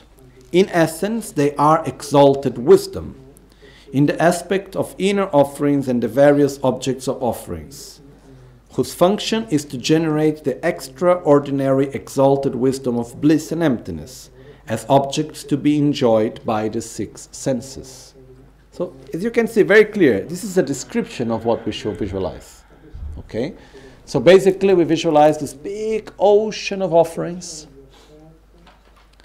on top of which we visualize Om Ahum. Then the Om Ahum dissolves into the offerings, transforms into nectar Okay? And in, in essence, the offerings are of exalted wisdom, which means they are inseparable of the nature of the body, speech, and mind of all Buddhas. And they manifest into the aspect of each one of the offerings, with the function to give bliss to the senses in order to generate this deep state of great bliss that realizes the ultimate nature of reality. Okay? Um, if we do it really in one step further, we should, in this process, have the awareness of the lack of inherent existence of the one that is making the offering, of the offering itself, and the one receiving the offering. Okay? But this is another step. So basically, what we do here is that in this way we complete to prepare the offerings. As it says here, one proceeds easily if one recites the actual part in verses. Therefore, recite with an undistracted mind, meditate on the meaning, and put it into practice. Then comes all the verses of making offerings. But in this moment, what we have simply visualized is that we have placed offerings in the altar water bowls, candle, incense, flowers, and so on. So through Om we purify and transform that offerings. We have the visualizations that we have made, we purify and transform that offerings also. What to visualize, it depends on our own mentality and knowledge and experience which means like food. You make offering of food. The Tibetan will put their butter tea and momos, you know. For us, depending on your own, what is your favorite food? That's what you should offer. You don't need to ask what the Buddha like. You know, it doesn't make any difference for Guru Buddha at all. It basically means offering the best that you can offer. Okay? It's really imagining the best. We will offer what we have in the best. And uh, the objective of the offerings is by entering in contact, by seeing, by listening, by touching, by tasting these offerings, they generate an inner state of great bliss. Why so much emphasis into generating bliss? Because great bliss is a non conceptual state, very powerful state of mind that by itself doesn't mean anything. Because bliss helps us to enter into a deeper state of consciousness. But if we enter into a deeper state of consciousness with attachment, what are we familiarizing ourselves in a deeper level? With attachment. So this is nothing so special about generating bliss with attachment. We are just making attachment more deep into us. For example, if we generate, if we experience bliss with aversion, that's danger. This means you make, you bring your mind with aversion to a deeper level of consciousness.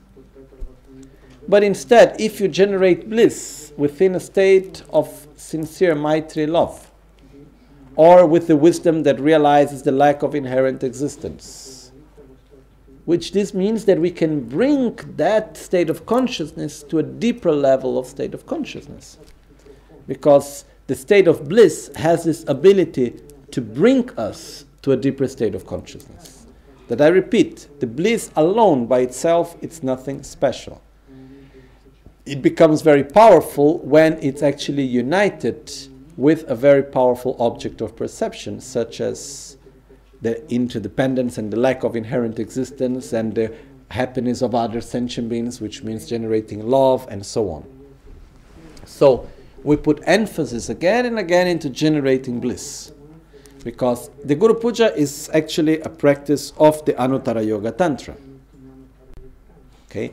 That's why even the conditions, the preconditions to practice correctly the Guru Puja is to have a basic knowledge, understanding, and experience of the common path, which means taking refuge, understanding samsara, generating bodhicitta, and having a basic understanding on the correct view of reality, and having received any empowerment on the Anuttara Yoga Tantra, such as Yamantaka, Guhya Samaja, Heruka, Vajrayogini, Tara Chittamani, and so on. So, within the whole practice of Tantra, one of the most important things is how to generate bliss, how to generate the mind that realizes emptiness and how to unite both of them.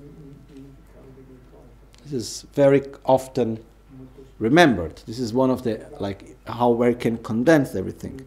So we will go again and again to the path of generating this inner state of bliss. And the offerings, by offering bliss, we are creating the causes for ourselves to be able to generate such bliss also. Because in order to be able to experience such inner states, we must create the causes, we must accumulate merit. So, by offering great bliss, we create the causes that we ourselves can also experience it. Okay? One of the reasons why we make offerings is that is to cultivate our own feeling of gratitude and respect. Because in our own mundane way, when we offer something to someone, when actually we offer something to someone and we put into matter, we materialize a wish, we materialize gratitude, we materialize attra- attraction, desire.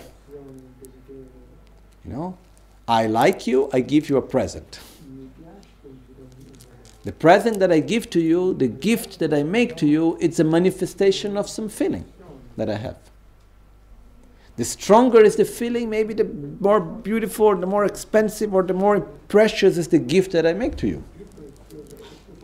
Because I give value. So we are made that through matter we actually manifest our own feelings and we cultivate them also. So, in the moment that we make offerings, we are actually connecting to the one to whom we make offerings, and we are connecting to the gratitude and to the respect and to the faith. So, it's a way of cultivating these very important states of mind for ourselves. Because gratitude, faith, respect are important for us. So, by making offerings, we generate that, we cultivate that. One important thing for us to understand that we do not make offerings as an exchange. We do not make offerings like, oh, Guru Buddha, here I make beautiful offerings to you. I really need your help. Can you do something to me? It's not that. The one that needs the offerings is ourselves, not Guru Buddha. We make the offerings for ourselves to uh, generate positive energy and merits. We make the offerings for ourselves to cultivate gratitude and to cultivate faith and respect. Okay? Which are qualities that we need. Okay? So, tomorrow we will go through the verses of offerings. And uh, I have seen that in our Western culture, sometimes I feel that we lack this habit of making offerings we have the tendency that we will give something to someone or because we are in debt or because we want to ask something. Or you have done this to me, so I clear my debt as I give this to you. Or I need this from you, so I will give this to you so you can give that to me. But here it has nothing to do with that. We are not making any business here, you know we are basically cultivating our own gratitude. I make offerings because it's a pleasure to me to offer. It's my joy, it's my pleasure, and it's my benefit. I am the one receiving the benefit by making this offering. You know? It's like as I go to my Guru and I make him a gift, I make him an offering, I am the one receiving the benefit that I can have the opportunity to make this offering, to make this gift, because that's a way how I can generate positive karma, I can accumulate merit. I can generate the causes to experience the bliss. I can cultivate my own gratitude and my own faith and respect and so on. So it's something that is of benefit for me. This is it's very important to have this clear with ourselves. Okay? It's not something that, oh, we must do, otherwise Guru Buddha will not like us, or oh, I didn't do the offerings. Maybe Guru Buddha get angry with me because I didn't do the offerings correctly. You know, some people might think these things. They are quite absurd, but some people might think them. That's why I say them. You know,